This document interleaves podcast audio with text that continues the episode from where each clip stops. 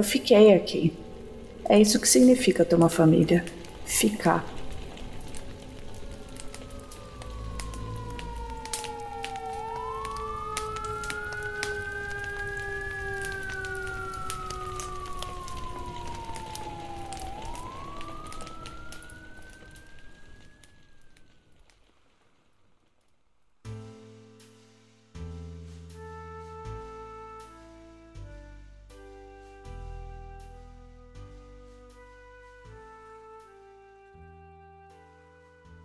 Bom dia, boa tarde, boa noite a todos, todas e todos que estão escutando, escutando é ótimo, escutando mais um Puxando da Estante, o clube do livro do portal Puxadinho Geek.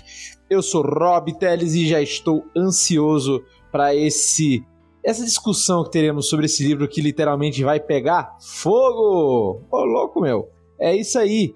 E hoje vamos falar sobre esse recente lançamento da editora Paralela, que é Malibu Renasce, tá? Que se passa no universo dos livros Daisy Jones and the Six e Os Sete Maridos de Evelyn Hugo, que foi o grande sucesso aqui do Puxadinho Geek. E como nós não poderíamos deixar de falar, cara, muito obrigado à Paralela que mandou pra gente esses livros, né, as cópias físicas e digitais pra gente ler o mais rápido possível e trazer para vocês esse conteúdo. Muito obrigado mesmo. E, cara, tá um trabalho belíssimo. O livro, já vou adiantando, é maravilhoso, é viciante, tá? Como não poderia deixar de ser, acho que um livro da Taylor, né? A Taylor tem esse talento de escrever obras rápidas, ágeis e que nos prendem. Mas vamos lá, o que é, sobre o que é, né, Malibu Renasce e como é que ele se interliga no universo de Evelyn Hugo e Daisy Jones and the Six. Para falar sobre isso, Jéssica Gubert, e aí, manda um pouco da sinopse sobre esse livro. Olá. É, a sinopse, vamos falar de um jeito bem raso aqui. Nina Riva mora numa mansão em Malibu e todo ano faz uma festa gigantesca, absurda naquela mansão. Um belo dia, ao fim daquela festa, a casa dela começa a pegar fogo e basicamente começa um incêndio gigantesco em Malibu. Então a gente vai acompanhando a trajetória daquele dia e da família Riva para saber como é que as coisas chegaram até ali para os nossos leitores, ouvintes, na verdade, para os, para os, ouvintes que ainda não leram Evelyn Hugo, como é que esse livro se conecta? Você precisa, Jéssica, ler Evelyn Hugo para depois ler esse livro, ou o contrário? Como é que se conecta no universo? Tem alguns personagens que aparecem em mais de um dos livros. Não dá para entregar muita coisa, mas acho que um integrante da família Riva aparece ali em Evelyn Hugo. Se você não leu, eu vou dar já o spoiler, tá? Porque não é um spoiler. Ah, o livro fala sobre os quatro filhos, né? E esse dia fatídico de um dos sete maridos da Evelyn Hill, que é o Mickey Riva, que é um cantor. E a gente passa a trajetória deles e é muito curioso como a narrativa é diferente, mas ao mesmo tempo mantém a agilidade, a, o vício que você pega lendo esse livro. Você começa, é muito difícil você parar, né? Eu acho que isso é muito porque a Taylor, bem, vem de uma escola mais jornalística, então consegue fazer vários ganchos e você conseguir ir bem rápido. Eu vou chamar agora a Ruda. Cara, me diz aí então, o que é que você achou desse livro em relação a Evelyn Hugo? O que é que você esperava da história? Como foi ler? Como foi o prazer de ler esse livro para você? Então, é, primeiro eu gostaria de agradecer a editora, né? Que mandou o conteúdo aí pra todo mundo, muito obrigado. E foi uma leitura incrível. Eu confesso que, assim, toda, toda leitura que eu vou começar, eu não vou esperando muita coisa, não. Não procurei. Assim, não tinha como dizer que eu não sabia, porque o comentou com a gente tudo, mas eu vou sem muita expectativa, sabe? Eu não gosto de, de tentar entender muita coisa antes. Eu vou lendo de cara. E, velho, muito bom, assim. Foi uma, uma das últimas leituras, assim, muito prazerosas que eu tive. Você não consegue parar de virar página, uma página atrás da outra. Eu só não li mais rápido porque eu tava aí com sintomas que eu achei que era Covid e tal, aí acabei tendo uns problemas. Mas se não, meu irmão, em três, dois dias, pra mim, que sou uma pessoa que leu devagar, eu teria terminado esse livro, velho. É muito bom. Gostei muito. Maravilhoso. E agora eu quero falar de com. Eve, você foi uma das pessoas que mais ficaram empolgadas após ler e uma das mais ansiosas também para ler esse livro. Depois de ler Evelyn Hugo, ler esse livro. Eve, e aí, satisfez sua, sua expectativa esse livro? Então, é, ler Taylor Jenkins Reid é sempre uma boa surpresa. E mesmo que a gente meio que não saiba a história, a gente sabe que vai ser algo é, fácil de ler, algo gostoso de ler. E com esse livro não foi diferente. É, Evelyn Hugo ainda é o meu preferido, mas eu gostei muito de como ele foi construído e de como ele é feito. Acho que a Taylor tem sempre objetivos em cada um dos livros dela e ela consegue alcançá-los perfeitamente. Excelente. E Mamá, você também saiu muito empolgada, né, do de Evelyn Hugo. Acho que todos nós, né, saímos desse desse livro. Você esperava algo diferente de Evelyn Hugo por, sei lá, talvez passar em um local diferente, né, do que aquela vida glamourosa de Nova York, etc né? Ou, talvez uma pegada um pouco mais praiana para até se passar em Malibu. Você tinha alguma expectativa e assim de diferente em relação ao que Evelyn já tinha sido tratado? Então, eu imaginava, na verdade, pela sinopse, uma pegada mais Gospel Girl. Não, assim, porque eles eram, a gente sabia que eles eram os filhos de um cantor famoso e ela, eles viviam numa mansão, então eu já imaginava assim, jovens ricos fazendo loucuras. E o livro me surpreendeu completamente, porque não é sobre isso. É muito pelo contrário, assim. Eu não vou falar para não entregar, né? Sobre o que é, mas, assim, sinceramente, é o melhor livro da Taylor. Eu já li Evelyn Hugo e depois Daisy Jones, e esse foi o meu favorito. Pô, muito da hora. Eu também achei muito interessante esse livro. Eu acho que eu comecei a ler ele mais rápido do que o da Evelyn Hugo, apesar de Evelyn Hugo ser muito rápido, né? E eu quero saber de vocês, né? É possível ler e parar esse livro? Acho que acho que é o primeiro ponto, né? É a estrutura como ele é feito, tá? Porque ele se passa em duas linhas temporais, que é o passado, né? Que se passam em anos e o presente que se passam em horas, que se passa, perdão, presente que se passa em horas. E apesar de ser um pouco até compositores antagônicos né, tipo de linha, de, de, duas linhas temporais que se passam até em velocidades diferentes, é, são muito complementares, né? E, cara, para mim eu achei que foi um puta acerto, porque cada aspecto do presente você tinha um reflexo no passado. Ia e voltava, ia e voltava. Você entendia a motivação dos person das personagens, você entendia toda a evolução do que estava aparecendo ali, e você, na verdade, até começava a criar mais empatia a partir do, do que você. Quanto, quanto mais você conhecia o passado daquelas, daquelas pessoas. Para vocês foi tranquila essa estrutura e facilitou até a leitura de vocês? É diferente de Evelyn Hugo e Daisy Jones, mas tem o mesmo efeito. Dá, faz sentido? É diferente, mas tem o mesmo efeito, porque é o único que é narrado em terceira pessoa. E e os capítulos são curtos, e é exatamente isso que você falou. Parece que tem um diálogo assim entre o presente e o passado que me lembra uma certa série. É a definição que a gente tinha conversado antes, até para deixar pra, pra. Acho que na verdade isso vai definir a maioria das obras da, da Taylor Jenkins, né? Uma mistura de TV Fama com Desesas trazer essa vida do, dos famosos, tal, do glamour, só que trazendo esses dramas do dia a dia, né, pra é, esses personagens que parecem míticos, quando você vê, ela retrata muito a questão da mídia em geral, né, como a mídia retrata essas pessoas, essas personalidades como deuses, ou como, como assim, ícones, né, e ela traz a humanidade desses, desses ícones, né? Como eles são falhos, como eles passam por vários problemas, pelos mesmos dramas que a gente tem, e por isso a gente acaba até simpatizando mais com eles, né? E comprando mais o barulho deles. Então acho que a gente vai se emocionando, são... e especialmente esse livro que, cara, é a frase inicial que a gente trouxe, né? É... fala sobre família, é né? um livro sobre família, em boa parte. Então Cara, This Is Us total. Se vocês assistiram a primeira temporada de This Is Us, bem, vocês vão ter isso aqui com muito choro, muito riso e numa velocidade frenética. Pessoal, e vocês também gostaram dessa, desse estilo de escrita em relação à, à diferença, né, que é com Evelyn Hugo e Daisy Jones? Então, o que eu mais achei interessante nesse livro foi que, embora tenha essa alinearidade, tenha essa ida e volta no passado, ela não fica confusa. Você consegue entender exatamente é, quais são os pontos essenciais da coisa e entender o contexto e tá tudo bem. Você não fica confuso, você não fica precisando parar no meio da leitura. Inclusive, parar na leitura é a coisa mais difícil nos, nos livros dela, né? Rapaz, eu achei que, além da estrutura e tal, que é muito boa, que você fica ali grudado, né? Você vai para um tempo, depois volta, vai para um tempo, depois volta. O que eu mais gostei, principalmente no começo, que foi o que mais me pegou, não sei porquê, velho. Eu gostei muito do jeito que ela descreve a maneira que a maneira como as pessoas se apaixonam. Eu não sei porquê, velho. Me pegou assim, tipo, sabe quando você sente aquele friozinho na barriga quando você tá meio apaixonado assim? Eu comecei a ler, eu fiquei, meu Deus do céu, eu não conseguia, não conseguia parar de ler isso, velho.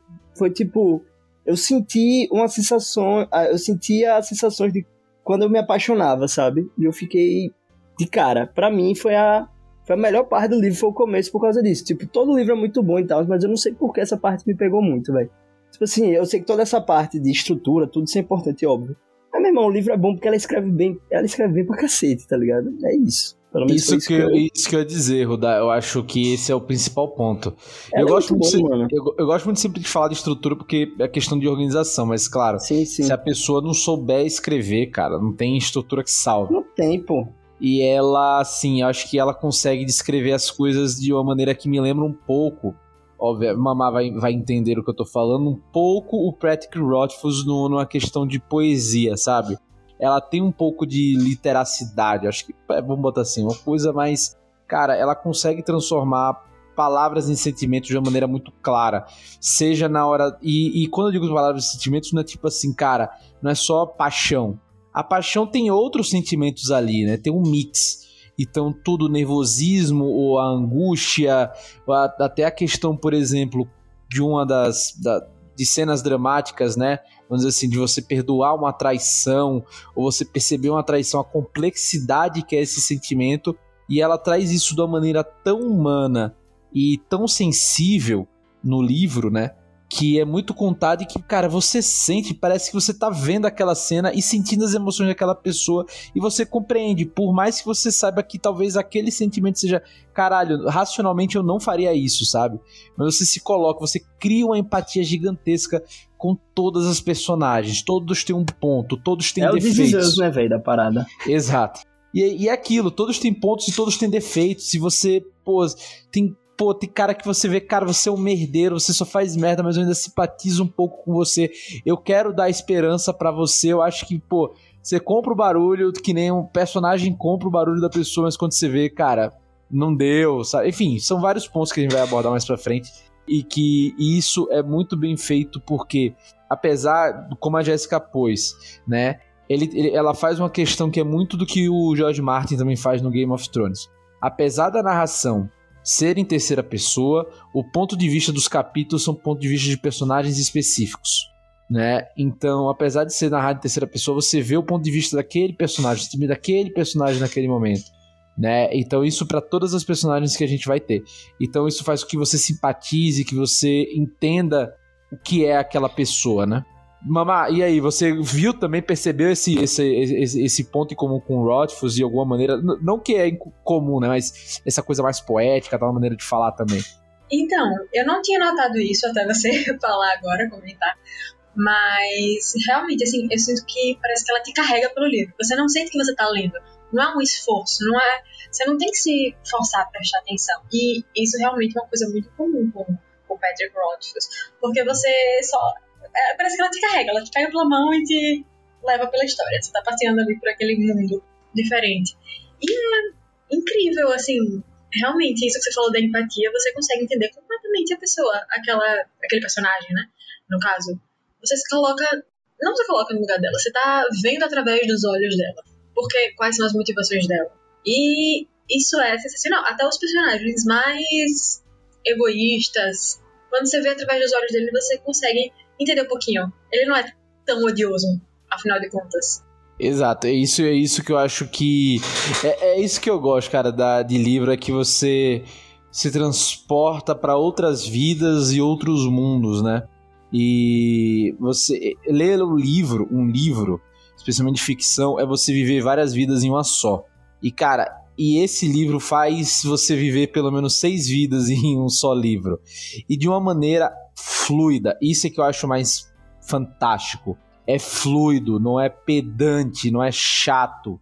É emocionante. Isso a gente pode garantir aqui nesse sentido. E como eu disse, não era um livro que eu leria normalmente né? Acho que nem conhe... cara, antes da da obviamente não é o meu nicho de literatura, então eu não conhecia Taylor antes do, do, do Puxando a Estante, né? E cara, eu digo assim, quem não leu, leia.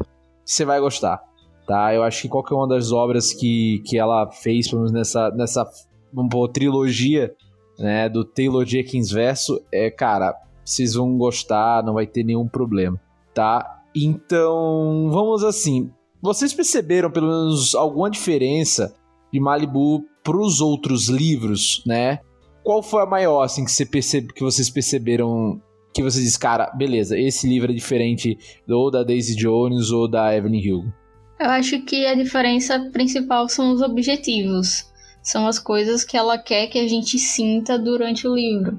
É, ela tem essa coisa de não fazer uma pessoa totalmente boa, nem uma totalmente ruim, de a gente conseguir entender, se colocar no lugar da pessoa, e acho que isso é, é uma das coisas que mais prendem a gente na, nas histórias dela. Mas, por exemplo, em Os Sete Maridos, é, a intenção era que a gente conhecesse e amasse a Evelyn Hugo. Então, tinha personagens secundários, mas quem estava ali o tempo todo e quem a gente ansiava mais era a Evelyn Hugo. Já no em Malibu Renasce, a gente tem mais de uma história. A gente tem não só a história da Nina, mas a história do Mickey, a história dos outros irmãos e a história de pessoas aleatórias também, que são contadas de maneira secundária, mas que ainda são histórias interessantes. Então, a, a intenção, acredito, nesse livro era fazer a gente entender um pouco do universo, de como funcionava a coisa. É, eu acho que isso é uma das coisas mais interessantes. Ainda não li os outros livros, mas pretendo para ter uma opinião mais, mais ampla né, sobre isso. Eu discordo de Ivy. É, eu não acho que a intenção dela foi fazer com que a gente conhecesse mais as pessoas do, do universo. Eu acho que foi muito mais sobre família. Eu acho que o livro todo é sobre família e responsabilidade e como você lida com a sua família. Eu acho que foi muito mais emocionante. Eu acho que foi muito mais no sentido de causar emoção e de entender o que é família. Não, mas eu falo, eu falo nesse sentido mesmo, porque a gente quando imagina é, a vida dos, dos famosos, a gente imagina tudo lindo, maravilhoso, perfeito. E, e, realmente é quando ela começa a descrever a casa e tal, você fica, nossa, a mulher mora né, num penhasco, tem uma praia particular praticamente. E depois a gente vai conhecendo a história dela e a história dos irmãos dela e, e vê que o quanto ela sofreu para estar tá ali e começa a conhecer tudo isso. E eu acho, achei isso muito interessante, assim. E ao longo do, da narrativa a gente conhece a história de outras pessoas também. E isso eu achei bem, bem legal também. E uma coisa que eu fico pensando é que esse livro, especificamente, ele, ele não é narrado por uma pessoa específica, como o da Evelyn, que a gente meio que entra na cabeça dela, ouve através da, da perspectiva dela. Em Daisy Jones é um mosaico das perspectivas de todas aquelas pessoas. E aqui não. Aqui tem, uma, tem um toque muito sutil, muito bom, que eu adoro, da, do narrador onisciente, que entra na cabeça de todo mundo. Então você consegue sentir o que todo mundo tá passando, mas é que nem Mamá falou, tudo ali tá, tá se juntando para explicar as mais diversas perspectivas do que é família. E no final você tá tão investido que você quase sente que faz parte daquela família. Não sei se isso aconteceu com vocês. Ah, aconteceu. aconteceu comigo. É, eu tava vendo alguns stories de pessoas conhecidas, produtores de conteúdo, estavam lendo o livro. Uma coisa que surgiu foi: nossa, tô muito ansiosa para saber o mistério de quem queima a casa. Por causa do, dos primeiros capítulos. Isso ficou na cabeça de vocês? Vocês ficaram ansiosos pelo mistério ou mais pela fofoca ou pela família? No começo, sim, depois isso foi meio foda-se pra mim, honestamente. Eu também. Eu esqueci totalmente que a casa queimava. É, é, eu também. Isso, tipo... isso, que eu ia dizer, isso que eu ia dizer. Eu acho que o início, tipo, beleza, você sabe o que vai acontecer. Só que você tá tão investido na história que você quer saber, caralho, o que é que aconteceu com essa família? Que você esquece do, do final já contado, entendeu? Total, velho. Total. É um detalhe. É um lance meio assim, memórias próximas de Brás Cubas, né? Que você sabe que o cara já morreu. E você vai, você vai vendo a história do cara e você, caralho, não, não, não, não me interessa mais como foi que esse cara morreu, mas no final chega, sabe? É isso. É, porque isso aconteceu comigo também. Eu não fiquei tão investida no mistério em si, porque eu tava investida em todas as outras coisas. E quando chegou eu fiz, meu Deus, tudo faz sentido. Exato. Mas isso vai pros spoilers. Os detalhes de por que, que tudo faz sentido vão para os spoilers. Belezinha, mas assim, eu acho que sim, acho que todo mundo se colocou no lugar de um dos irmãos Riva, né? Ou seja, no lugar do Hudson, ou no lugar da Kitty, ou no lugar do Jay, ou no lugar da própria Nina, ou dos próprios pais, né? Deles que são a June e o Mick. Eu acho que do Mick ninguém aqui se pôs no lugar necessariamente com história, né? Suponho. A não ser que alguém aqui tenha filhos perdidos por aí pelo mundo, né? Mas é, é isso aí. Eu acho que dá para se identificar com a maioria Mas dos personagens. que as pessoas, elas, elas não só têm uma versão. Você pode ser várias coisas ao mesmo tempo. Não, é, não, você pode ser várias coisas, exatamente, exatamente. Mas enfim, voltando a semelhanças, as diferenças, beleza. Sacamos que a diferença desse para os outros livros é que pelo menos ele tem um narrador em terceira pessoa, diferentemente, por exemplo, de Evan Hill, que é uma entrevista e, vamos dizer assim, plotagens de jornais, né? Tipo, coisas de jornais que da época mais antiga e postagens em blogs que a gente tem. Então, é, a Taylor nesse livro, ela não usa tantas artimanhas jornalísticas de sua formação no sentido de narrativa, mas utiliza pelo menos na parte de trazer uma agilidade nesse, né, nessas histórias mais curtas, apesar de terem de serem capítulos assim, às vezes muito curtos, duas páginas, depois um pouco maiores que você explica um arco narrativo, depois volta para duas páginas, depois, assim, e por aí vai, tá? Explicando e nesse pouco sempre tem um gancho, então você vai puta gancho, puta gancho, puta gancho, puta gancho, você vai quando você vê já tá na página 100 às 3 da manhã e você, meu Deus, eu tenho que trabalhar amanhã às 6, né? E, gente, vamos então, antes de ir pro parte de spoilers, senão Eve desmaia e não vai falar mais nada, porque tudo que ela fala tem que ter spoiler. É, pro final, qual foi o sentimento de vocês lendo esse livro? A gente sabe, pô, gente, ó, o livro é maravilhoso, beleza. Mas o que foi, qual foi o sentimento predominante quando vocês liam essa obra? Dor. Meu Deus. Oh, Não, é sério, eu me investi muito e, e no final eu só tava chorando copiosamente e era só isso. Só sentia tudo que aquelas pessoas estavam sentindo, todas elas, porque a gente entrou na cabeça de todas elas. Então eu sentia tudo que todas elas estavam sentindo e foi só um choro ridículo. Eu também. Eu não tive um sentimento predominante. Foram vai, uma mistura louca e principalmente muito choro. Muito choro. muito choro. Especialmente, acho que eu estava sentindo que a Nina principalmente estava sentindo, mas os outros também. Sim, sim, é muito fácil se colocar no lugar da Nina, eu acho. Não só porque eu acho que ela é a protagonista, mas não sei. A coisa da irmã mais velha sempre me pega. Ah, eu não sou a irmã mais velha, mas eu me identifiquei muito. Eu acho que, sei lá, a Nina, tudo que ela traz, assim, eu acho que além da Nina ser a protagonista, todos os sentimentos dela acho que são muito mais fortes. Ela carregou o fardo, ela carregou o fardo muito mais do que os irmãos. Então eu acho que isso pesa mais na forma como a gente se identifica com ela. Não que necessariamente a gente tenha carregado fardos, mas porque você sente mais, né? Essa parte dolorosa. É, ela carregou o livro todo, né? Tipo, os irmãos, ela carregou tudo.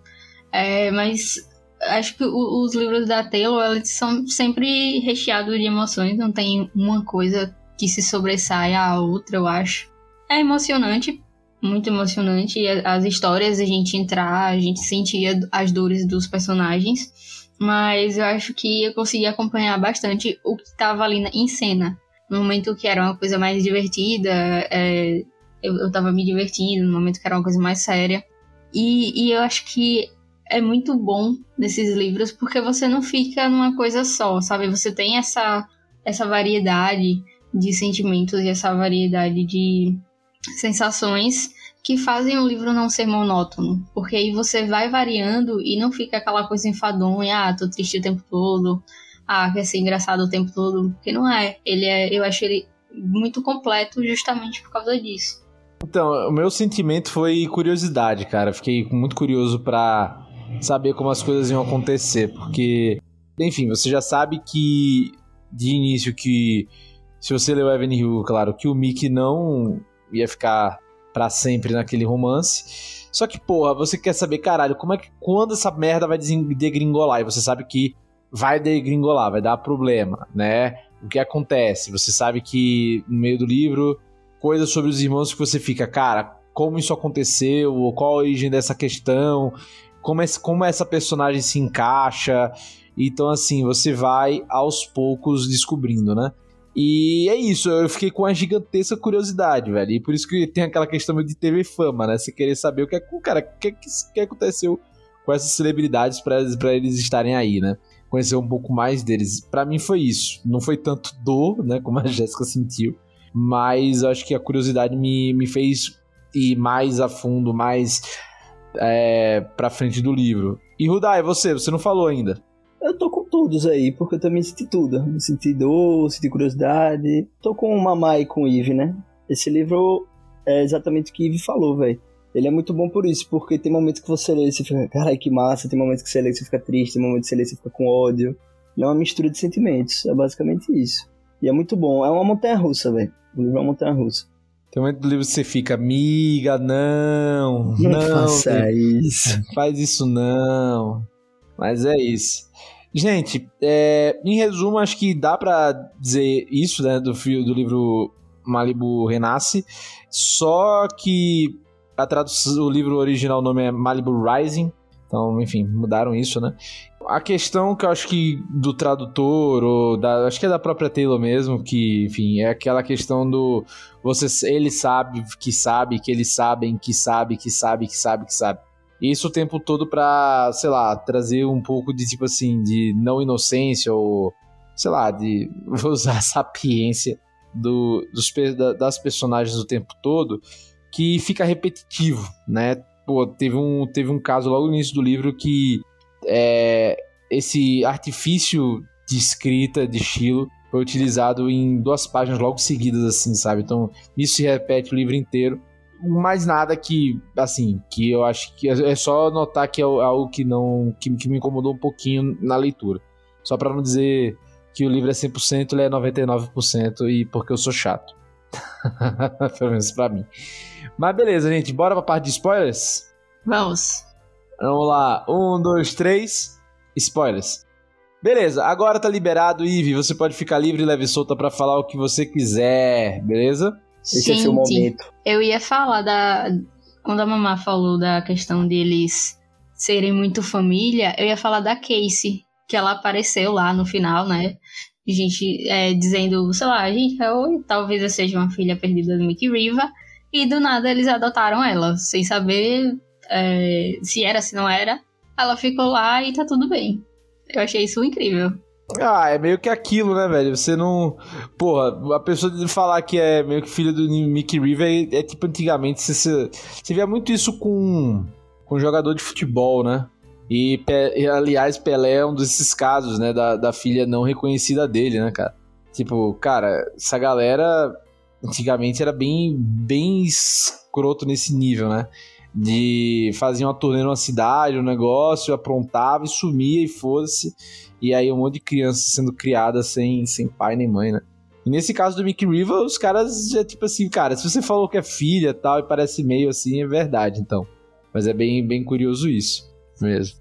E assim, vamos lá. E eu vou, eu vou usar aqui um pouco da parte da, da Jéssica, do que ela. Do que é do que a gente pensou aqui pra pauta, que foi o seguinte. Muito se pauta em Nina Riva, né? E como ela supostamente, entre aspas, renasce das cinzas aí, a Jéssica falando até do próprio título do livro ali anteriormente. Cara, que que semelhanças vocês conseguiriam conseguem enxergar dessa Malibu, da própria Malibu e da, da Nina, né? Essa questão do incêndio, mas que sempre permanece, sempre cresce e volta, tá? Eu vi o incêndio como muito simbólico. Quando ali queima e de repente ninguém tem mais notícias dela, é um renascimento para ela. É completamente. Então eu olhei, eu olhei o, o título do livro e falei, tá. É óbvio que Malibu renasce, na verdade é Nina Riva que renasce, porque ela ela queimou com Malibu e foi viver a vida que ela queria depois. Para mim a Fênix é ela. Sim, e acho que teve muito das coisas que aconteceram com ela e que foram acontecendo. E do final ali é, de quando ela deu aquele aquele plot na vida dela é tipo gente não aguento mais vocês.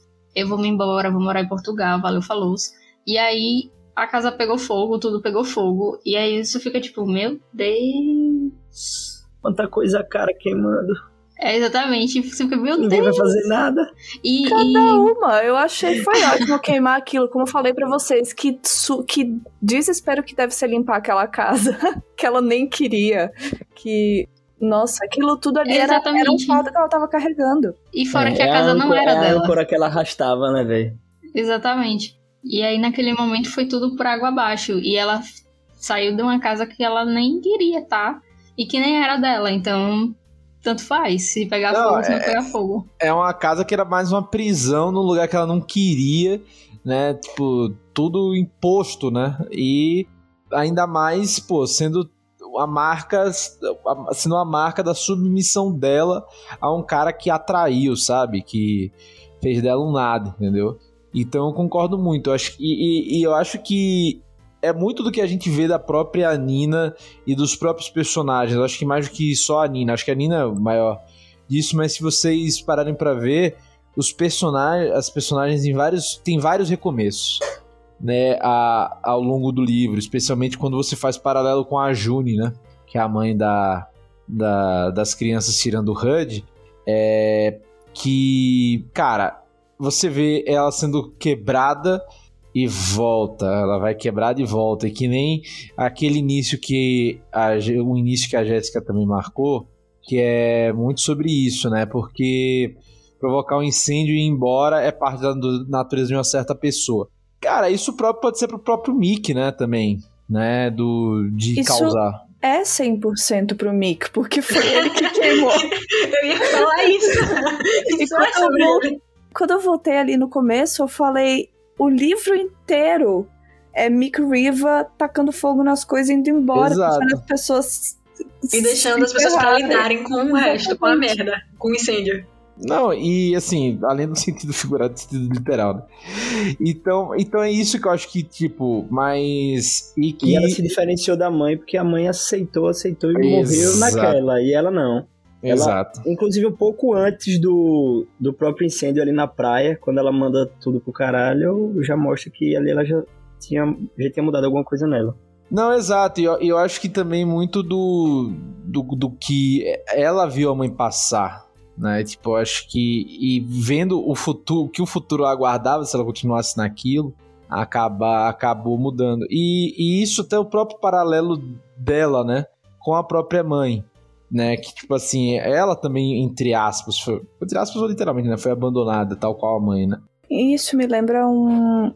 A Taylor Jenkins Reid, tal qual essa que vos fala, é muito fã de Taylor Swift. E ela fez uma. Pediram para ela relacionar músicas da Taylor com livros da Taylor.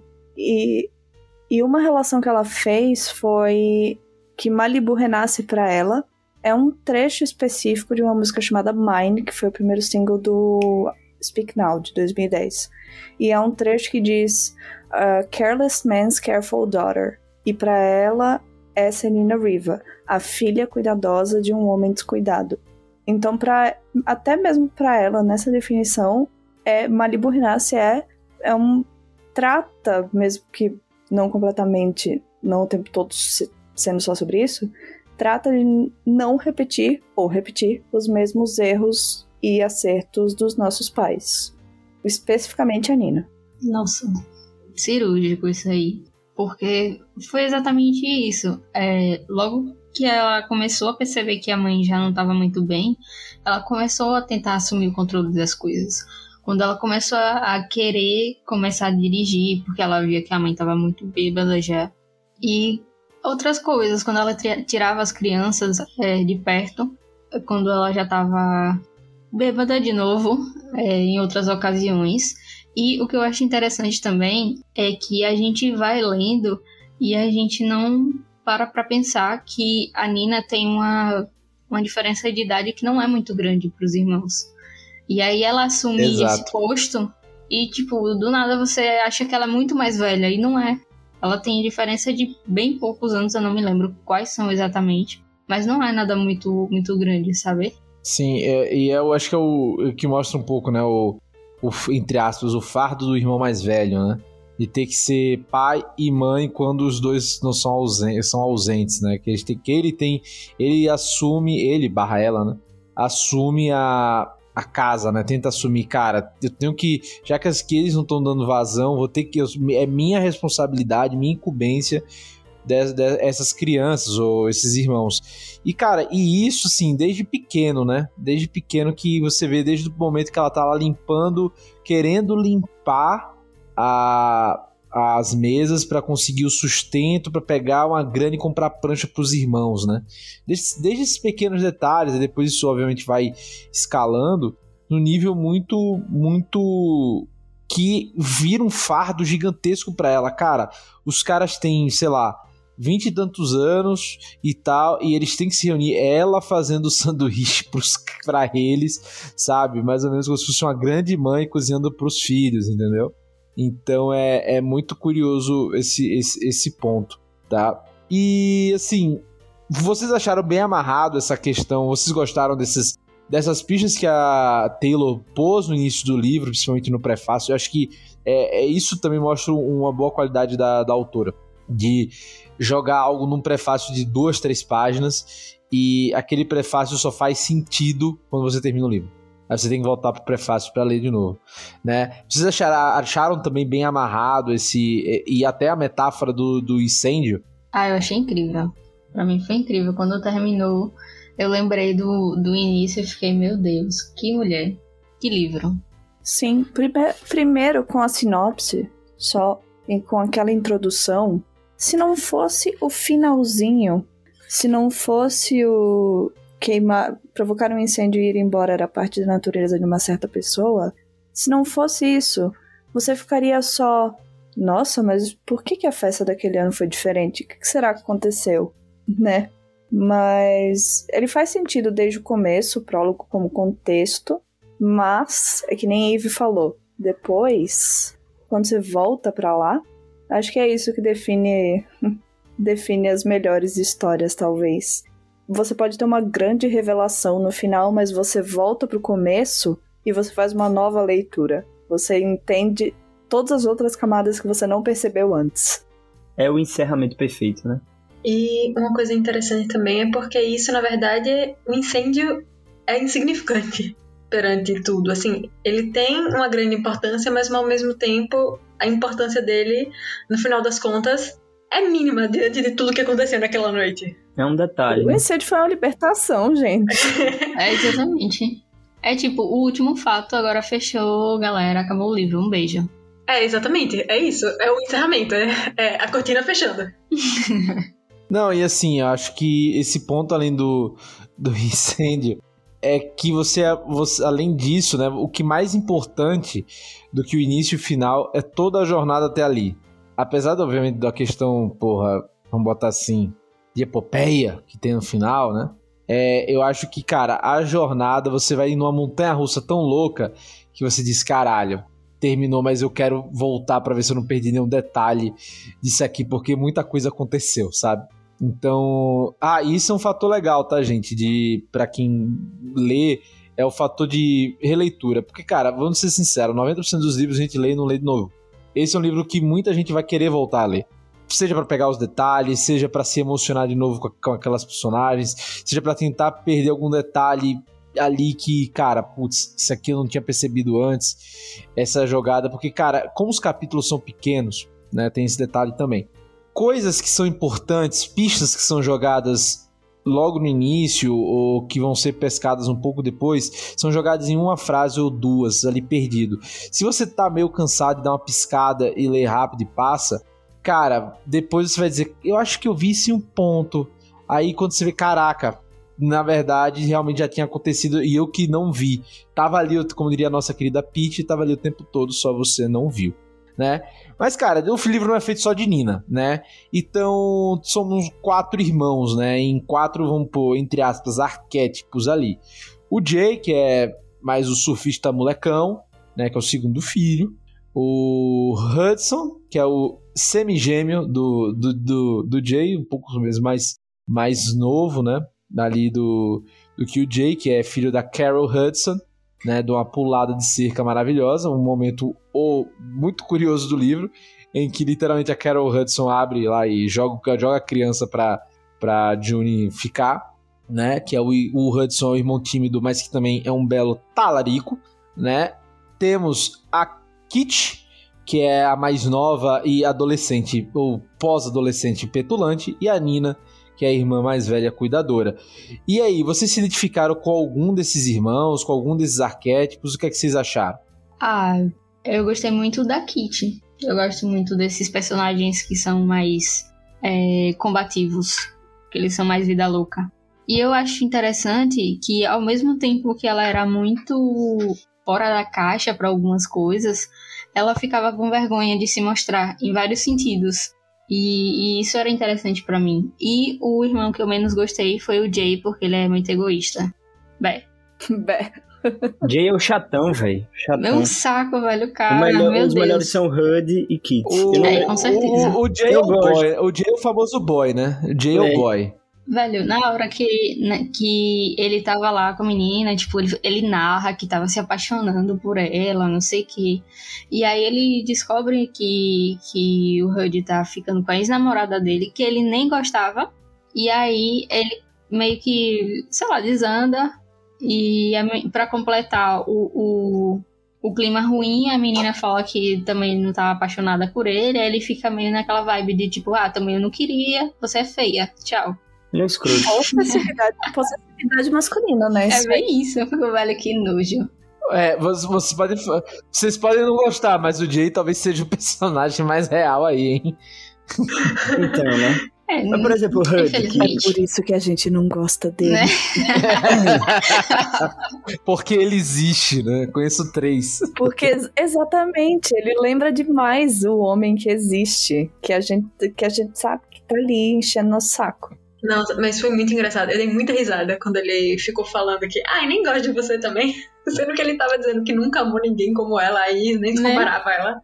Foi muito contraditório, muito risível. mas, mas foi péssimo timing, porque ele tava num, num momento ruim. E aí, pra tentar se aliviar e, e alimentar o ego dele, ele falou que amava ela. Ela falou: Hum, acho que não, hein? Valeu, falou, tchau. Aí ele ficou com essa dor de cotovelo e foi brigar com o irmão. Por uma menina que ele dizia que nem gostava. Eu queria defender Hud. Que ele é talarico, assim. Se você for ver o fato típico, ele é talarico. Beleza. É, Mas- é. Não, ó, deixa, eu, deixa eu defender o cara, velho. Você nem. Você Mas existem atenuantes, né? Existem É, atenuantes, existem atenuantes, com certeza. Véi, é, na moral, estilo assim, você vê que ele não é um cara ruim, tá ligado? Que ele, infelizmente, se apaixonou por uma pessoa. Não, ele. que, ele teoricamente, ele não deveria ter se apaixonado. Por quê? Porque, primeiro, que isso não existe, que ninguém é de ninguém, já começa por aí. Isso é um ponto a ser levantado. Assim, e. Como é? Aconteceu. Você vai fazer o quê? Você vai, você vai proibir duas pessoas de viverem um amor honesto? Assim, eu acho ridículo. Ah, mas e se não sei quem ficar com amiga, que ficar com não sei o quê? Você vai fazer o quê? Você vai bater, vai prender, vai fazer o quê? Eu, eu, eu, eu tava tendo essa discussão até um dia desse com, com uns amigos, assim, estilo. É óbvio que tem as pessoas que são sacanas, traíras, que fazem só na maldade. Mas, véi, e se acontecer? Sei lá, você se apaixona, sei lá, por uma pessoa que você não deveria se apaixonar. Você vai fazer o quê? Você vai fazer o quê? E, e- e você vê que ele se preocupa com o irmão, ele se preocupa com o que ele vai pensar. Ele tenta manter todo mundo bem, ele tenta. Tipo, ele tenta ferir. o- Ele. Na, verdade, ele não tenta ferir, ele tenta, tipo. Amenizar a situação, sabe? né? É, amenizar de qualquer maneira, sabe? Só que ele vai fazer o quê? O cara tá completamente apaixonado. Inclusive, as cenas de romance, as melhores do livro, são deles dois. Do casal proibido. Eu e adorei. O, e Roda, eu acho que assim, o livro também fala muito sobre como essa festa, esse ponto, é há um amadurecimento ou uma mudança desses personagens do ponto A ao ponto B. Né? O HUD, ele sempre foi o cara que a mãe dele até falava: você tem bom caráter por causa disso, que é o que? Que ele não se impunha a ninguém. Ele sempre colocava o outro no lugar dele, né? Dele próprio. Então, a primeira vez que ele se permitiu, né? Se pôr no lugar do outro foi justamente com o melhor amigo barra irmão dele, que é o Jay, e gerou essa, essa questão, né? Que é muito curioso, que é o primeiro momento que você vê ele lutando por algo que é dele, né? Eu acho que isso é muito interessante. Agora, Rudá, você aí é advogado talarico, né? Brincadeira, brincadeira. É aquela música, né? Eu me apaixonei pela pessoa errada. Então, é porque é complicado. Você perguntou, agora a gente você perguntou o nível desse podcast, hein? Qual deles, tipo, a gente se identifica, né? Eu ia dizer que era ele. Só que aí eu tinha que fazer um, um, um disclaimer antes pra galera não achar que eu sou talarico. Mas o que eu tô falando assim, ele foi o que eu mais me identifiquei, velho. Porque eu, eu senti que ele é honesto com os próprios sentimentos. Ele é honesto, ele é honesto, tá ligado? Ele faz o que ele sente e às vezes vai machucar outras pessoas. E ao mesmo tempo ele tenta evitar. Ah, é complicado, é complicado, mas eu gostei dele, velho. Ele é uma pessoa real. Mas a gente fica, ah, kkk, mas e se uma merda dessa acontece com você? Você vai fazer o quê? Mas eu entendo exatamente o que você quer dizer. Porque eu vejo. Eu vejo nuances disso, tanto no, no Hood quanto na, na própria Nina. Que é você coloca o outro à, à sua frente, talvez, com muito mais frequência. E chega um momento que você quer fazer alguma coisa por você. Porque você tá se anulando, você tá sofrendo e você não tá se impondo. E os dois fazem isso, os dois têm esse ponto de virada. Com a Nina, é, alguém chega pra ela e fala: tá tudo bem, você não tá bem, viu? E pro Hood é se apaixonar pela pessoa errada. Referência de K-drama. Ah! Várias referências. Várias referências. E no final das contas, o amor deles é o mais honesto e, o, e, o, e o, mais, o, mais, gostoso de ler. A verdade é essa. E tava todo mundo esperando, e tava todo mundo esperando a treta quando o outro descobrisse. Tá todo mundo esperando, todo mundo esperando. Era uma das coisas que eu tava Gente, mais esperando. Gente, o melhor foi o jeito como ele descobriu aquelas fotos iam dar merda, velho. Ela não ia dar tanta atenção para aquelas fotos. Velho, sinceramente, com certeza. Você faz, você faz nudes, vai revelar os nudes. Puta que pariu, garoto. E deixa no carro. Garoteou. Deixa no negativo, velho, no rolo é. pequenininho, tá ligado? Porra, e tinha que ser no dia da festa, porra, é vacilo. Mas assim, e cara, e, e vou ser sincero, velho, quem, quem manja de roteiro, tem imagina, sabia que essas fotos iam dar merda. Tipo assim, se viu, ah, tô tirando foto, ih, rapaz, já isso aí. Ele revelou também, tipo. Você vem a merda vindo a galope. Né? É, ela reforçou, porque foi a foto, depois foi lá e revelou. Ih, isso aí vai dar B.O. Não, cara, e assim, mas, e não vou mentir, velho. 30%, 30 da curiosidade foi, foi saber essa, é, como ia terminar essa história aí dos irmãos. Outra coisa que eu gostei muito, assim, agora, não sobre HUD nem nada, é como ela. Como ela escreve bem as cenas picantes tipo, de uma maneira que não é vulgar, tá ligado? Você exato, entende, exato. tipo, você fala, cara, ela escreve bem e ela não é escrachada, tá ligado? É muito bom também. É até romântico, sei lá. Sim. É tipo, porque ela, porque ela descreve o sentimento, ela descreve toda a, a interação dos personagens e que tem um sentimento ali. Eu gosto disso. Mas mesmo quando a cena não é romântica, ela sabe descrever bem, que, é, que a pessoa tá ali só pelo sexo mesmo. Exato, não, pô, aquela cena do. Mas também, tipo, ter, e, e dá uma sensação de dor também, né? Por exemplo, logo depois da Juni receber o HUD, né? Que o, que o Mickey vai tentar algum, vamos dizer assim, um approach mais pesado e ela tá, tipo, sem força, sem nada, e você sente aquele incômodo, você sente, caralho, puta que pariu, meu irmão. Meu irmão, Júnior, você fica assim, Júnior reage, dá um tapa nesse filho da mãe é aí, velho se arrombado aí, pá. Você fica nervoso, cara. Você fica, meu irmão. E assim, e novamente, como eu falei antes, sem citar nomes, cara, você fica, velho, quando ela. Quando o Mickey vai lá, tipo, ah, eu vou chapadaço, pra crazy, vou de Las Vegas pra Malibu pra ver essa mulher, não sei o que, duas da manhã, você diz, não, mina, não volta, não volta, aí diz, vou voltar, não sei o que, eu vou mudar, estou diferente, você, puta, velho, que bosta, brother, que bosta, não faz isso não, Júnior. Aí quando você vê, não, ela tá lá fritando ovo pra ele, e aí, é... Aí a mina pergunta, quem é você? né, logo criança, é, é muito massa, assim, essa cena e... E o que acontece depois também é bem legal, acho que e muito bem descrito, eu acho, sabe? Eu fico triste porque você cria um, um laço, você, ele, ela vai criando aos poucos, né? O laço de, dele com a Nina, que ela, a Nina não gosta dele logo de início, depois vai criando e entre aspas ela é a favorita dele e ele a abandona para sempre. Sabe? De novo. De novo. É, isso me lembra uma coisa que Rudá destacou desse livro, que foi as revelações que ela Na faz. cara. Você que ela ali fazia todo- Evelyn Hugo também. Você tá ali todo inocente, que nem um otário, lendo, ai meu Deus, vai dar tudo certo. Aí em uma linha ela acaba com tudo. Você fica, filha da puta, pra Pedrada. caralho. E o estilo dela é o seguinte: essa última linha é sempre no final do capítulo. Então por isso que você vai sempre se xingando, pô. Você sabe que no final do capítulo vai ter Vai alguma dar coisa. ruim, né, vai dar velho? ruim, vai dar alguma coisa vai Mas dar o ruim. pior é porque eu sou uma pessoa boa, velho. Eu, eu me enganei em todos os capítulos, velho. Chegava no final, merda, de novo. Eu me enganava sempre, velho. Você é o leitor perfeito, Rudá. Aí fica. Agora vai, agora vai. Agora vai, não, agora. Agora tudo vai mudar. Gente, mas uma coisa que eu achei incrível no livro. Quer dizer, incrível não. Uma bela. horrível, né? Mas assim. É que como que o Mickey River foi tão cruel de deixar ele sem dinheiro nenhum? Tipo assim, Ah, o cara era estupidamente rico. Não, e isso foi muito escroto. Tipo, eles passando fome, sem ter o que comer. E a justificativa dele depois, gente, eu não tava pronto pra ser pai. Meu amigo, gente assina o tava sem ter o que cheque. comer. Assina o cheque e manda pra você. Você não vai ver, né? É. A cara dos guri. Então, tipo, tudo bem, ele não tem disponibilidade afetiva, sei lá, tá ocupado demais com os rolos dele. Mas assim, como é que você deixa seus filhos sem comida? Sem. Tipo, a mãe morreu com a menina adolescente e ele não se preocupou de ver como é que eles estavam sobrevivendo. Isso não tem o menor. É o. Não sei, não tenho palavras É. pra escrever. Aí ele chega querendo ser perdoado, né?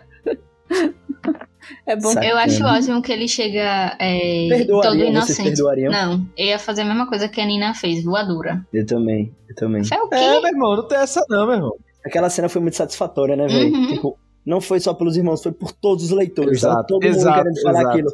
Seu filho da. Bem isso. O melhor foi o choque dos irmãos que nunca tinham visto a Nina levantar a voz, né? E aí ela já chegou Total. na voadora no Mickey. Principalmente acho que ela, é, por ela ser a mais velha e ter tido um contato maior com ele em relação a tempo, ela tinha uma mágoa maior. Ela então, criou um laço com isso. ele. E aí o cara, tipo, foi embora de novo. E aí ela já chegou na voadora e todo mundo ficou tipo, meu Deus, mulher, calma. Pois, eu se eu fosse Nina, eu não ia esperar tanto, não. Eu já ia meter na justiça há muito tempo e arrancar todos os centavos dele. Se eu fosse ela. Ia fazer ele sofrer pelo dinheiro. Então, mas é, nesse caso ela não ia, não ia sofrer porque, pô, ela queria distância, né? O filho da puta ainda vai e volta pela terceira vez. É, eu fico pensando no que vocês estavam falando, que é meio que isso, paz de espírito. Tanto perdoar, ou o não perdoar, ou só sumir de novo da vida, quanto não ir atrás de dinheiro. Vale mesmo a energia, o tempo, o dinheiro também que você vai gastar indo atrás de uma coisa assim? Velho, na situação que eles estavam, com o direito tão forte que com certeza eles teriam, tá ligado? Eu iria, velho. Então, iria. eu, fico pensando, eu não, eu não tenho energia pra essas coisas. Só que é lógico que eu não, nunca passei uma necessidade tão É, forte então. quanto eles. Na necessidade. É uma situação inimaginável, quase. Mas, mas é uma paz que lhe é tirada. E Nina vai pelo orgulho também, né? Cara, e exato. É completamente compreensível. É completamente compreensível. Você não quer um Orgulho. centavo desse filho da puta, meu irmão. Você quer, você quer provar que você consegue Eu quero que ele sobreviver sem no ele. inferno, é basicamente No isso. caso literal, né? Queimou literal ali. ai, ai. Mas é isso, gente. É... Mas tirando, obviamente essa foi uma festa típica no- na, atípica na família Riva, né? Mas assim, obviamente sem saber que tudo pegaria fogo, né? Vocês iriam pra essa night cheia de globais de Hollywood, né? Com a presença lá de Neymar, Bruna Marquezine, né? Com como é que é o nome daquela menina? Marina Rui Barbosa, né? Que seria a versão brasileira, não seria. Em Malibu seria em Mangaratiba, né? Mas vamos lá. Noronha. Noronha. Noronha. É, Noronha. Noronhense. Noronha. É, Noronha. Mas, mas falando sério, vocês iriam pra uma festa dessa, pra uma festa de arromba dessa, eu certeza já estaria bêbado antes de entrar. Eu já chegaria na night, pô, é o momento de você conv- conv- conhecer É famoso. muito melhor ficar bêbado sozinho em casa, lendo Iria um pelo bom hype. livro. Nem a pau que eu iria pro negócio. Ah, não, eu super ia, eu super ia. Já fui pra festa pior, velho. Eu também, eu acho que Meu se eu iria. Eu iria. Eu também Bebida iria. grátis, gente famosa, porra, meu irmão. É louco. Nem fosse pela curiosidade. Só pra observar o que, é que tá acontecendo. É, só pela fofoca. Só pela fofoca já Eu, vale. eu ia pela Ah. fofoca também. Vender no outro dia, né, as anotações. A fofoca Exato. não vale a paz que eu perderia naquelas horas. A festa é a personificação de todos os meus pesadelos. Eu queria levantar um ponto aqui, eu posso estar completamente errado. Mas vocês acham que rolou um exagerozinho assim, de tipo, teve, teve umas horas que ela escreveu umas paradas eu falei, ai, Perdeu a mão. Eu não Rudá, sei. eu- Rudá, eu, Rudá, Eu não queria levantar esse ponto aqui pra ninguém me atacar, Rudá, não, mas eu- peraí, peraí, peraí. Não, mas eu senti um gente- pouquinho também. Rodar no Puxadinho Cash, também do Puxadinho Geek, gente. A gente gravou sobre o documentário do Dr. Castor. Querido, é eu vou verdade. te dizer uma coisa. É verdade. Tudo é Aqui- possível, velho. aquilo ali comparado a Rio de Janeiro anos 80, porra, tá tranquilo, pô. É uma quarta-feira, pô. É uma quarta-feira. Entendeu? Então, tipo, velho, imagina Malibu, galera maluca, tal, Scarface, vai Você viu Scarface, pô. Sabe? Vi, mas É tem muito loucura. tempo, mas eu vi. É. É, tudo é possível, velho. Porque na Se realidade. é, porque, não porque é a nossa é, realidade, né? Exato, exato. Isso quer dizer, pô. Não é a nossa realidade. Pô. Não, mas o cara se pendurando num lustre. Mesmo assim, eu fiquei chocada. Mas isso acho, acontece, velho. acho completamente, completamente justificável, considerando o estado do povo naquela festa. Exatamente. Depois Mas dos eu 3 senti- quilos de cocaína ali. que Em alguns momentos eu falei que ai, talvez ela tenha passado um pouquinho do ponto. Isso não, é um defeito, mas eu senti isso um pouquinho assim. Gente, vamos ser sinceros, pô. Porra, vocês, vocês não lembram que, por exemplo, o Mas eu guita- posso estar errado, eu disse Gente, isso. o, o guitarrista do, do Ozzy Osbourne, o Randy Rhoads, foi morto. Foi morto não, né? Ele morreu com um piloto de avião no meio tipo, de, um, de um sítio que eles estavam depois de um show de uma balada que eles fizeram, uma, cheirados até a tampa. Eles pegaram um avião e ele morreu por causa dessa queda de avião, cheiradaço, disse, vamos, vamos, vamos pilotar um avião. Foi, pum, caiu, morreu. Com certeza, velho. Já Isso aconteceu, essas porra. Imagina Com o cara subir no lustre, velho. O cara pegou um avião, foi, foi e morreu, pô. Imagine isso, Meu velho. Deus. Eu me senti tão kids lendo isso. Pô, isso aí é anos 80. Cara, vocês pegam. Gente, pegue. Porra, pronto, vou dizer um livro só. Peguem a biografia da banda Motley Crue. Eu tenho muita vontade de ler a biografia do Motley Crue. Ela Porra, parece velho. muito, parece muito pesada, mas eu amo Essa, Motley Crue. essa, essa, é- é- essa festa era uma terça-feira. Terça-feira, tranquilo. Uhum. Ninguém sabe como esses caras tão vivos até hoje, velho. Sabe? É isso, pô. Anos 80 é loucura, cara. Anos 80 é. Ei, vou introduzir uma nova, um novo tópico aqui. Nada. E o marido da Nina? Arrombado. É Um arrombado. bosta, um bosta. Gente, completo. aquela cena que a mulher foi na casa dela no meio da festa pra. Ai, eu achei maravilhoso. Dois arrombados. Treta. Eu não tenho tanto raiva da mulher, não. Eu tenho mais raiva do cara. Claro, mas assim, eu Porque, tenho. brother, ela, ela não era comprometida com ninguém. Cada um que cuida do seu relacionamento, velho. Velho, eu duvido do caráter de quem, de quem joga tênis, cara. É, é algo que, assim, quem joga tênis Ai, não vem era com preconceito, não. não. É o não. preconceito que eu tenho, velho. Eu não gosto de gente que joga tênis. O cara é tenista, pô. Aí tá? já tem comprova. traumas envolvidos, gente. Vamos deixar pra lá. Você sabe que uma coisa dessa tem história, né? Igual placa É. em bar. É, Exatamente. exatamente. Exatamente. Mas eu não, gosto, eu, não, eu não gosto de quem joga tênis, cara. Eu não tenho. Rolou uma talaricagem aí. Meu irmão jogar tênis. Eita, Ih. polêmica. Caso de família, chama Cristina Rocha. chama, chama Taylor Jenkins Reid pro caso de família, na Não, eu verdade. não tô defendendo os jogadores de tênis, mas é Não, porque vou essas chamar Rudá pra defender meu irmão. Hum, Gente, o que que tá acontecendo nessa conversa? Ai, ai. Não, mas, velho, não, mas, mas desculpa aí, gente. Dá o joga tênis? Não, não. Ah. Ai, ai. Mas vamos lá. Vamos lá. Indo pro próximo, né, gente? É, a gente já xingou o Mickey, eu acho que o bastante aqui, né, pra saber que ele não é um cara com. as- apesar das 39 zilhões de chances que ele teve, ele cagou em todas, né? É mais um arrombado pra lista de maridos da Evelyn Hugo. Parabéns, Evelyn. Você realmente uma bela, um, um belo poder de escolha. Vocês acreditaram que na hora da desculpa ali, realmente ele estava arrependido ou ele só tava, véi, foda-se? eu acho, acho que ele tava muito sozinho ali, sentiu o peso da solidão e falou. Hum, Egoísmo, né? Quando ficou ruim pra ele, ele foi atrás de. Ele foi atrás de colo. Então, mas mesmo quando ele voltava no passado, quando ele voltou, ele queria. O problema é que depois ele não quer mais. É, fogo de palha. Exato, mas Não, é, é eu um acho que ele incêndio. é só fraco, gente. Ele é fraco. Ele não é. Eu acho que é ele fraco é exatamente. com, com a pitada de filha da mãe, velho. Não é eu, só acho que fraco. é, é- eu acho que é isso. Ele é fraco e egoísta. Ele simplesmente não pensa em ninguém além dele. É Exatamente. total. Se naquele momento ele pensa, putz, seria muito legal voltar pra minha família, porque é quem me ama e eu, eu amo eles também, eu acho. Vamos ver, né? Vou voltar pra eles. E aí no dia seguinte ele não quer mais. E em vez de ficar, em vez de se esforçar, a primeira oportunidade que tem de ser um imbecil, mais ele fácil, escolhe o né? caminho mais fácil. Não, então, é porque ele é, ele é um completo sacana, porque, por exemplo, assim, ele poderia chegar à conclusão que ele não quer é, mais ser o marido dela, mas ele poderia ser um bom pai, poderia ser um pai presente. E ele simplesmente tá cagando, ele quer pegar todo mundo e curtir a vida de astro. É, pô, ele quer, ele quer a vida sem responsabilidades, pô. Esse que é o ponto. Apesar dele, dele, dele criticar o, o pai, né, e a relação do pai com a mãe, ele, como mostra, ele não fez diferente. E mesmo ele sabendo que tava fazendo algo parecido ou pior, né, ele, não- é, ele vai, continua e diz que é assim mesmo foda-se.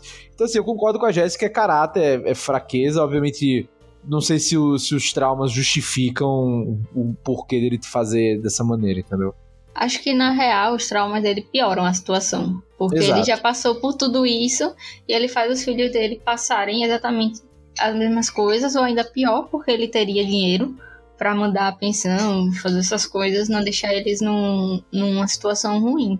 É complexo, né, velho? As pessoas, as pessoas não são uma fórmula matemática. Por exemplo, muitas pessoas passam por traumas e o que elas mais querem é não ter contato nenhum com, tipo, com, com, com essas coisas, entendeu? Por exemplo, ele poderia ser uma pessoa completamente contra as merdas que ele fez.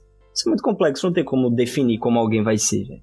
Mas na cabeça dele, ele tá fazendo menos pior do que os pais, porque ele tinha medo, né, que quando os pais Exato. brigavam, eles na cabeça dele, ele até fala numa parte do livro, pelo menos eu não fiz isso, eu dei condições, eu fiz.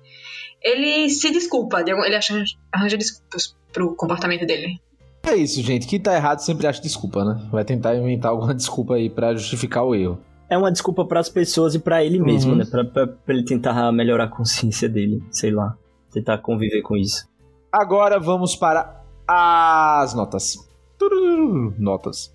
Gente, então já vimos que o livro é maravilhoso, que o livro é lindo, que o livro fez a gente sentir justamente vendo um grande episódio de This Is Us, a sexta temporada, né? Eu quero saber, Jéssica, você que indicou o livro, que nota você dá e por quê? Por quá? Cincão, né? Porque. Se é você só- desse menos que só- 5, eu ia ficar surpresa. Eu ia ficar É só ouvir todo esse papo. Evelyn Hugo é 5, Daisy Jones é 5, Malibu é 5 também. É isso aí. Não tem nem o que questionar. Eu tô sentindo que a única pessoa que vai dar menos que 5 é Robbie. Então vamos pra você mesmo, Rudá. Aproveitando aí, você vai dar quanto, vá? Você já, já deu a sua nota, né? 5, é. Eu sou uma pessoa fácil. 5 pra Ih! caralho, é muito bom. Eu sou uma pessoa fácil, velho. Eu mudo, eu mudo minha nota em dois minutos. É isso aí. Cinco. Eclético. Beleza. Mamãe, e você? Qual nota você dá? Ai, cinco, com certeza. Não tem dúvidas. Esse livro é, assim, sensacional. Acho que é o melhor livro que eu já li. Que já li não, mas que eu li esse ano. Boa. Dona Eve, você superou Evelyn Hugo ou não? Ah, claro que não, né? Acho que nenhum livro vai superar Evelyn Hugo. Vamos Eu ver. né? acho que Eve tá presa nessa coisa de Evelyn Hugo ser o Eu melhor. tô. E que- Pra e que mim eu é acho o melhor você precisa, dela. Se você respirar e relaxar, você vai ver que esse foi o melhor. Não. Eu acho. Eu também acho, concordo com o. Eu acho, é porque você botou essa ideia na sua cabeça de que Evelyn Hugo é o melhor. Mas você eu não, não tá botei, gente. Foi a Taylor que colocou essa ideia na minha cabeça. Excelente. Não, Excelente. eu boto fé, eu boto fé, mas É. esse eu achei melhor. E inclusive eu, eu vou ler o outro lá, Então, o eu acho Daisy que Jones, eu vou ler, vou ler. eu quero ler os outros livros dela. Só que, assim, pessoalmente, é, a história da Evelyn Hugo me, me cativou mais. Provavelmente por conta do enredo, por ser uma história LGBT e afins. Eu acho que o meio LGBT é muito carente de histórias boas. Então, quando a gente vê uma, a gente meio que se apega. É, então, pra mim, até agora, embora ela, ela insira personagens LGBT em todas as tramas, Pra mim, Evelyn Hugo foi a melhor. E Malibu Renasce vai ficar com 4,5. Perdão. Não, agora você vai ter que explicar. Você vai ter que explicar o porquê. Só pra não, não é dizer que foi melhor que Evelyn Hugo. É, exato, Não, é, não. essa é a justificativa. É a justificativa. é, eu, eu concordo. Você pode amar duas Ive, coisas muito, Ive, velho. Eu tô com você, eu gostei. Eu acho que sim, não tem como você dizer que ah, um é melhor e é nota 5 e o outro ah, é pior, mas vai ser nota 5 também. Não, Não, não é que é pior. Não é que é pior. Não, não é ruim. Nenhum dos Ele livros dela pegou, é ruim. né? Ele- É, ele te eu, eu, tanto, né? eu tô num nível de amor por Evelyn Hugo que é tudo, totalmente diferente do, do amor que eu sinto pela Nina. Então, isso é uma divisão pra mim. É a parada que. É a parada que extrapola a técnica, que extrapola É, estilo. velho, É, é- a parada que É, pega, velho. Exatamente, são experiências. né? Gente, nota, nota é muito pessoal também. No meu caso, se fosse esse o sentimento, eu teria dado cinco estrelas pra todos, mas o coraçãozinho de favorito só pra Evelyn. Eve Sim, prefere comparar em termos de notas, tá tudo bem? Sim. Tá tudo bem, mas aqui a gente vai comentar nota sim, porque a gente é assim. Isso aí. Rinha, rinha de nota. livros. Rinha de, é rinha de nota, meu irmão. Tem essa É, não. a gente quer briga, treta. Rinha de Taylor Jenkins Reid. Eu vou. Eu vou dar. Minha nota realmente seria 4.7. Mas como essa nota não existe, eu darei 5. Eu, eu, eu acho um livrão. Eu acho um livro muito bom. Eu acho que não tem um porquê eu tirar nota, por mais que algumas escolhas de estilo e de, de maneira de falar, assim, tipo, de escrever, não é da que eu mais goste, mas eu acho que isso não compromete em nada o livro em geral. Ah, e como, porra, não adianta isso aí eu seria muito incoerente do que eu falei o podcast inteiro elogiando a porrada de coisa de como a gente sente e entra na vida dessas pessoas e chegar aqui e falar, não, pô, vai ser 4,5, 4, 4. Não, pô, sacanagem. É, a viagem é boa, a viagem vale e a viagem é real. Então acho que, cara, se você ainda tá ansi... vai demorar pra chegar a sexta temporada de This Is Us, lê esse livro que você vai ter uma sensação muito similar e só que vai acabar mais rápido que, de- que, o- que a temporada This Is Us. Você vai- ler em dois dias e sem parar. Beleza? Então, cara, tirando o Eve, todo mundo deu 5, né? Foi quase a previsão de rodar, só que trocando as É. pessoas. Só que troquei as pessoas. Rob foi um bom professor, né? Arredondou pra cima. Gostei. Ah, gostei. isso aí, pô. Porra, é aquilo, velho. Porra, quem tira 4.7 tira 5, pô. Isso aí é. É, vai dar aquele chorinho ali, É, tá não show. tem essa não, pô. Porra, eu, eu gosto de chorinho no bar, não vou dar aqui, pô. Diga. É isso aí. E, cara, e nada disso seria possível se não fosse pela paralela que nos doou acesso antecipado ao livro e também nos doou de maneira muito simpática os livros para cada um da gente aqui, com broche e tal. Fico muito feliz. Eu vou, vou divulgar para muita gente esse, esse livro. Já, já divulgava Evelyn Hugo também. E agora esse aí vai estar também na coleção. Muito obrigado, Paralela. E, pô, qualquer coisa que vocês queiram, saiba que estamos aqui, porque esse livro foi maravilhoso. Me senti famoso. Também senti. Blogueiros. Recebidos. Muito obrigado. Ai, ai, valeu Paralela por acreditar e apoiar o podcast. E vem terceira temporada aí do Puxando da Estante. Vamos começar uma nova rodada de indicações com o Rob Teles. Qual livro você vai mandar pra nós? Então, eu ia mandar, cara. Eu ia mandar. Eu já pensei em vários livros. Eu tenho meus, meus livros para as próximas 30 rodadas. Assim, a gente tava numa vibe meio mórbida, só que graças a Deus a gente conseguiu quebrar essa. a, a linha da, da morte, né? Aqui. Então, mas eu vou trazer um livro de comédia, cara. Acho que a gente nunca trouxe um livro engraçadinho, né? Aqui pro, pro Puxando a Estante. Nenhum que tenha um. que a ideia seja um teor cômico. Então eu vou trazer uma série muito da hora chamada Discworld, que são mais de 20 livros. O autor já morreu, que é o Terry Pratchett, e já trabalhou com o Neil Gaiman em, em Belas Maldições. E o livro é Pequenos Deuses, né? Que foi da segunda leva, é o décimo livro, mas você não precisa ler em sequência, né? A série. É o décimo livro da série. E foi o primeiro que a Bertrand publicou de uma série de cinco. Né? Eles iam publicar toda a série, mas vocês conhecem bem essa editora, enfim, que não publica série total, né?